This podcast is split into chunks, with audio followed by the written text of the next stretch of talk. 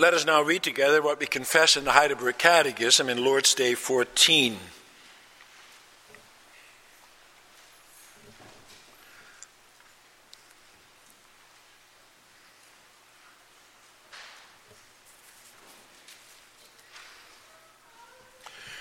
And there we have God's Word summarized as follows What do you confess when you say he was conceived by the Holy Spirit, born of the Virgin Mary? The eternal Son of God, who is and remains true and eternal God, took upon himself true human nature from the flesh and blood of the Virgin Mary, through the working of the Holy Spirit. Thus, he is also the true seed of David, and like his brothers in every respect, yet without sin. What benefit do you receive from the holy conception and birth of Christ?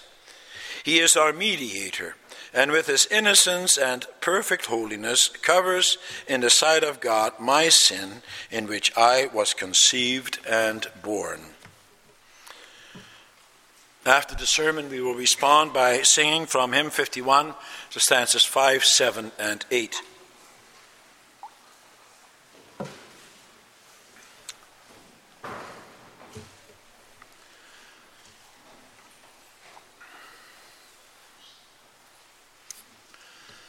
Beloved congregation of our Lord and Savior Jesus Christ, brothers and sisters, I recently read in the newspaper that in Britain, even the slightest deformity of an unborn child will qualify for an abortion. That is also what happened. Recently, an unborn baby with a cleft palate, which is a minor deformity easily corrected by surgery, was actually allowed to be aborted. I also read that in Britain more babies with Down syndrome are aborted than are allowed to be born, and that in America more than 80% of the babies diagnosed prenatally with Down syndrome are aborted. With increasingly sophisticated prenatal genetic testing technologies, deformities can be more readily assessed before birth. And so this means that parents who are told their expectant babies are less than perfect will more and more have the option of killing the child before it is born. There will also be mounting pressure from society not to have these unborn children see the light of day. This world does not want to deal with handicaps and disabilities. And so those with handicaps or disabilities will wonder about their place in society. Are we less worthy than others? Do we belong? Some may even be inclined to sue their parents for not aborting them. And that has even happened. That brings us to our reading of the scriptures. There we see that apparently there is also a bias in the scriptures against those who are less than perfect. For we read that none of the descendants of Aaron who have any defects may serve in the temple. Even some of the slightest deformities disqualify you, such as an eye defect or festering sores or damaged testicles. If you have any kind of defect, you may not serve in the temple. You're disqualified. You're discriminated against. You have no place in the special service to the Lord. You are to be rejected. Only those who have unblemished bodies are to be tolerated. You have to be perfectly formed. No one else needs apply. Why? What is the Lord God trying to tell us with this? That only those with healthy and well formed bodies are allowed to exist? That the rest are inferior and do not have a place around his throne? It is these questions that Lord's Day 14 confronts us with. We read there about the birth of Christ. Even though he is prone to the weakness of the flesh, nevertheless, as a human being, he is perfectly formed. There are no deformities, no birthmarks, no cleft palate, no hernias. That is the way the Father in heaven wanted it. Why? What is the purpose? That's what I will preach to you about this afternoon. The theme is as follows Christ's birth shows the need for perfect formation. we will look at three things. First of all, at our sinful deformation. Secondly, our anticipated reformation. And finally, our miraculous transformation. From the outset, it should be clear that the Lord God does not consider those with handicaps or disabilities to be inferior to others, to so called normal people. Far be it from God to discriminate. Why then did he put those regulations in place to exclude from the temple service those with any kind of deformity? Well, the Lord God wanted his people to understand that originally deformities were not part of his creation. When he created Adam and Eve, he created them perfectly with sound bodies and minds. He created them without any kind of defect. Everything was perfect about them.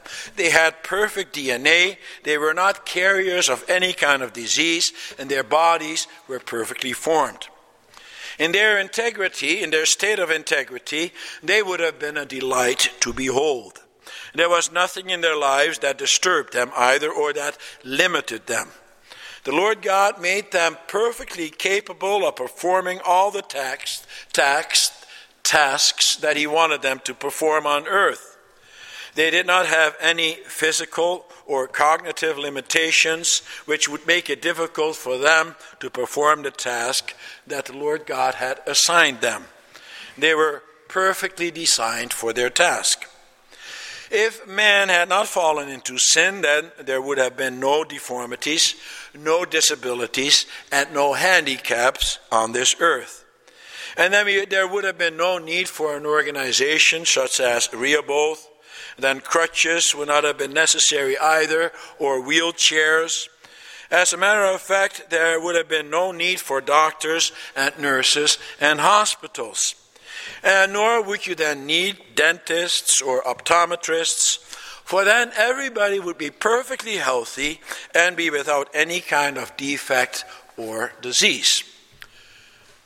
Sin made all the difference. Sin has severely damaged us in mind and in body. It has damaged you and me in every respect. Yet, when you are young and healthy, then you are not all that concerned about the various deformities and illnesses that there are. When you are young, you feel strong, you feel vigorous, you feel that you can take on the world. Healthy young people typically do not think too much about the various health problems that come with old age that is still too long a way off for them. But with these regulations, the Lord God wants to rub our noses in it. He wants us to be aware that this life is no longer a paradise. He wants us to realize that you and I, we are damaged goods. And that is not his fault, it is our fault. It is because of our sin we have brought this upon ourselves. We only have ourselves to blame. When we get a disease or some kind of disfigurement, then we usually feel sorry for ourselves. And other people feel sorry for us as well. And that's understandable. But the Lord our God does not want us to think, first of all, about our outer physical brokenness, but He wants us to look at, to realize our inner brokenness. He wants us to look inside of ourselves and realize that we are damaged good inside, inwardly as well. We are deformed in every way, totally, in every aspect of our existence and that is because of sin. By only allowing priests without deformities, obvious deformities, to serve in the temple, and by banning others who even have the slightest deformities, he highlights the effects of sin. And that was his purpose in coming with these regulations. He wanted to highlight sin and the effects of it. He wants us to realize that none of us is exempt. All of us are affected. And we all need to be reformed. In other words, to be giving a new form, a new shape. We need to be without any blemish inwardly and outwardly. And that is what the priests and Levites who served in the temple had to represent. For that reason, in the Old Testament, he also had other stipulations that prevented God's people from being in his presence. If you had a festering sore, for example, or even if you suffered from a cold, or if you were menstruating, or if you had touched a dead body, then you were not allowed to come near the temple of God either. He gave those regulations in order to impress upon us the effects of sin. Our outer imperfections reflect our inner imperfections. And that is why we need to be healed, we need to be cleansed, we need to be made perfect. By reminding us of our imperfections, Lord God makes us think about the need for perfection. And that is why the Lord God also had the Levitical priests make sacrifices in the temple. They pointed to our anticipated reformation, to the fact that instead of being deformed, we need to be reformed, made new again. That brings us to the second point. In the Old Testament, we have the anticipation of the perfect sacrifice. But it is not so, of course, that those priests who were allowed to serve in the temple were all without blemishes or defects. Also, those priests who did not have any obvious defects were not without defect, for there is no such person on this earth. Since the fall into sin, there has never been such a person. Also, the Levitical priests that served in the temple will have had many defects physically and mentally and spiritually. However, those defects were not obvious. Nevertheless, the Lord God did allow them to serve before Him in the temple. And, brothers and sisters, that is good news. That is gospel. It is wonderful. It shows God's great mercy to His people, to all of us. For these priests represented the rest of God's people, the other 11 tribes. By allowing only those with no, no obvious deformities, he wanted to teach his people that that is how he intended it from the very start. That is the way it was in paradise. Then man was totally without blemishes. Then he was of sound mind and sound body completely. And that is how he wants to have it once again. That is his purpose with all of creation. He wants everything to be perfect, not just on the outside, but on the inside. For the Lord God, He wants to be close to us, He wants to dwell in us, He wants to dwell with us. And He cannot dwell with us when there is even any taint of sin, no matter how minute. He can only dwell with us when we are absolutely perfect. Right now, we're still in our sins, and that shows in everything. Nevertheless, the Lord God gives us His Holy Spirit, and His Holy Spirit dwells within us, in our hearts and in our minds. But we are not yet in the full presence of God. That's impossible. For if we were to see God in His full glory, we would perish, we would die. It's impossible. Light and darkness cannot exist at the same time and in the same place. Sinful man and perfect God cannot exist in each other's presence. And therefore, right now, there is still a barrier between God and us. We do not yet experience the full presence of God. God only dwells in us through His Word and through His Spirit. In order for us to be able to experience the full presence of God, sacrifices are needed first of all. For we have to die first. For the Lord God already said in paradise that if we sin, we shall die. And He has never rescinded that sentence. But that is why He gave His Son. He put our sins on Him so that He can be our substitute. He is the perfect sacrifice. The sacrifices in the temple pointed to Him. And those sacrifices served to teach the Old Testament believer that a sacrifice was needed, but not just any sacrifice, a perfect sacrifice. And that is why they were not allowed to offer up an animal with any defect or blemish. An animal that was blind or injured or maimed or with warts or festering or running sores, such an animal was not allowed to be offered up, nor any animals whose testicles were bruised, crushed, torn, or cut. Now, those Old Testament regulations were only temporary. They applied only during the time of the Old Testament. And during that time, millions of sacrifices will have been made and they had to be repeated over and over. That is because these sacrifices themselves were far from perfect. They only served as a reminder to God's people that a perfect sacrifice had to be made for our sins. They served to remind God's people that we deserve to die for our sins.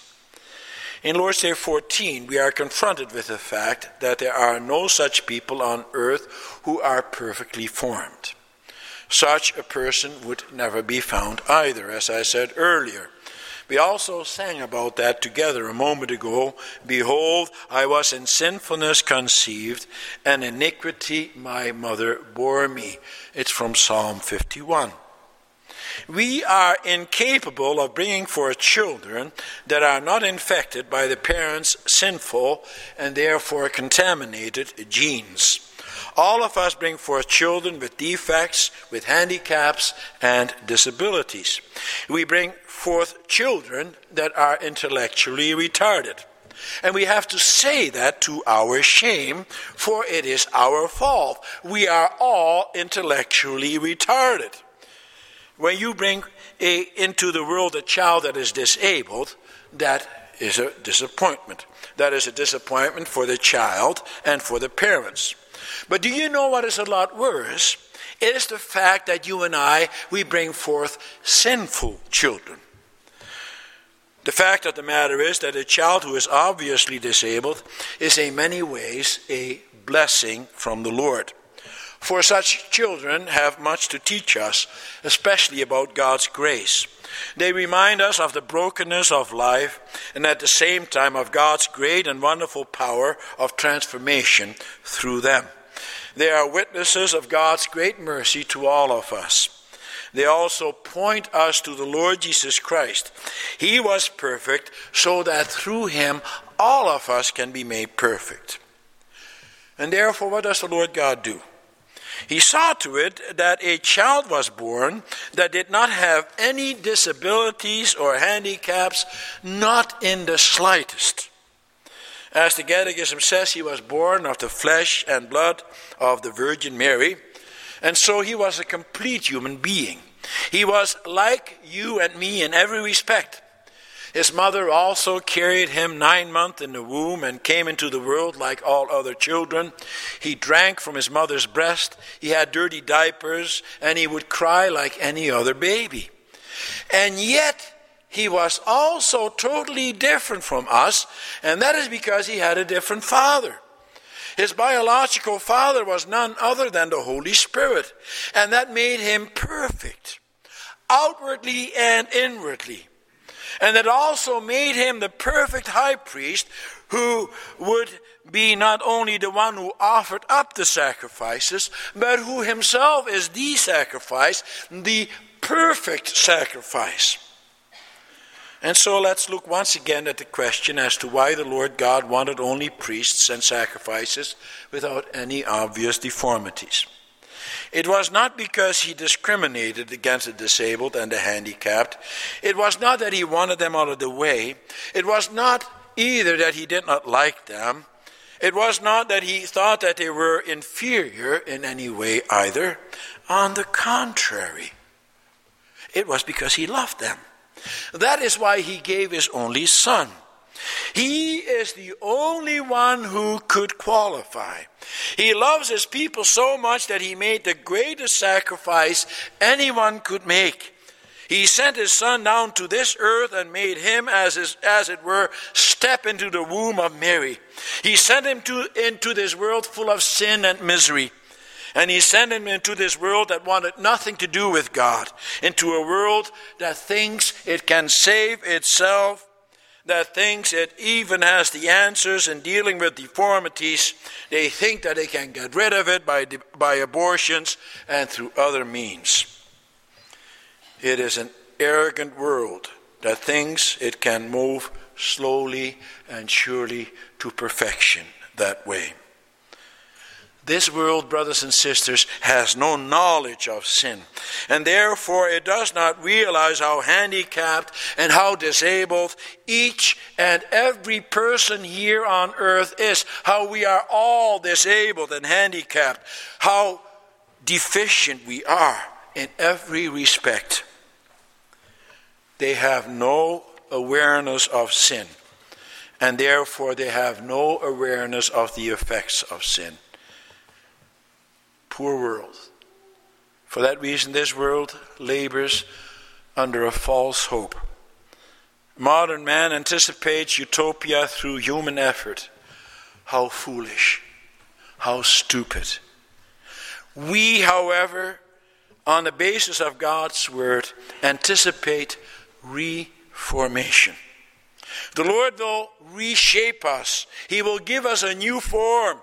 That is what he promises. That is our great hope. We hope in the Lord our God, the Almighty Creator of heaven and earth, and we can experience some of that reformation now already. We can experience it in the flesh.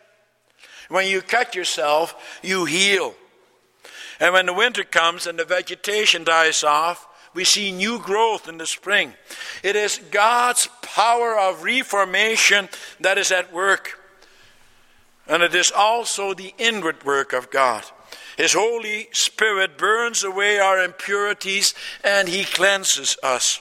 The Holy Spirit gives you and me a new heart and a new mind. The Holy Spirit applies the work of Christ to us and within us. Through the Lord Jesus Christ, we may have the forgiveness of sins. We may now already have a foretaste of what heaven is going to be like when we are promoted to eternal glory, we will experience a miraculous transformation. Brings us to our third point. The Catechism says that our mediator, the Lord Jesus Christ, with his innocence and perfect holiness, covers my sin in which I was conceived and born. That's why the Lord Jesus came. He came to bring total renewal. He came to do away with sin and to do away with everything that is affected by sin. How wonderfully he showed that while he still walked here on this earth. Not only did he not avoid those with disabilities and handicaps, he was actually drawn to them. He sought them out. He gave sight to the blind and made the cripple walk again. He drove out demons. The Lord Jesus reached out especially to the weak and to the obviously weak of society. He showed his compassion to them. He, he even rose people from the dead. Think about Lazarus. Why did he do that? Why do you think? To teach the people why he came. He came to restore life. He came because he loved life. He wanted to transform it totally. He came to teach people that through him, everything is going to be exactly the way it was in paradise. Except for one wonderful difference. In the new heaven and the new earth, the possibility to sin will no longer exist. There will be nothing and no one, not even Satan, who can undo what God has done. The Lord God will bring total perfection, which lasts eternally. In paradise, none of his children will suffer in any way, shape, or form. Oh, sure, right now there's still a lot of suffering going on. Also, in this congregation, we all have some kind of infirmity or disease or disability in one form or the other.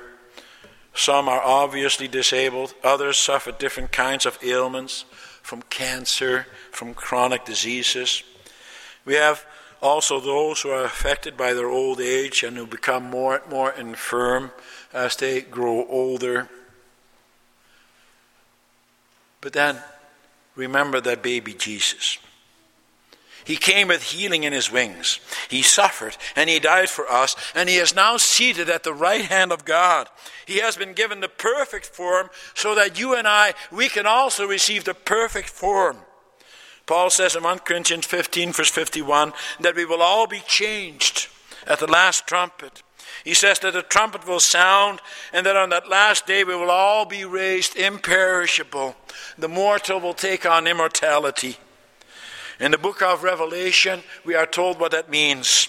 It says in chapter 21, verse 4, that then there will be no more death, or mourning, or crying, or pain, for the old order of things has passed away. It will be a complete transformation. In other words, it will change completely from one form to another form, from a sinful state to a sinless state. We cannot even begin to imagine what that will be like. But we know that it will be absolutely magnificent and wonderful. The Lord Jesus came here on this earth as a perfect human being so that you and I can also become perfect in every way. That is the great significance of his birth. What a reason for thankfulness to the Lord our God. Thankfulness to him that we can share in that perfection through grace alone. Amen.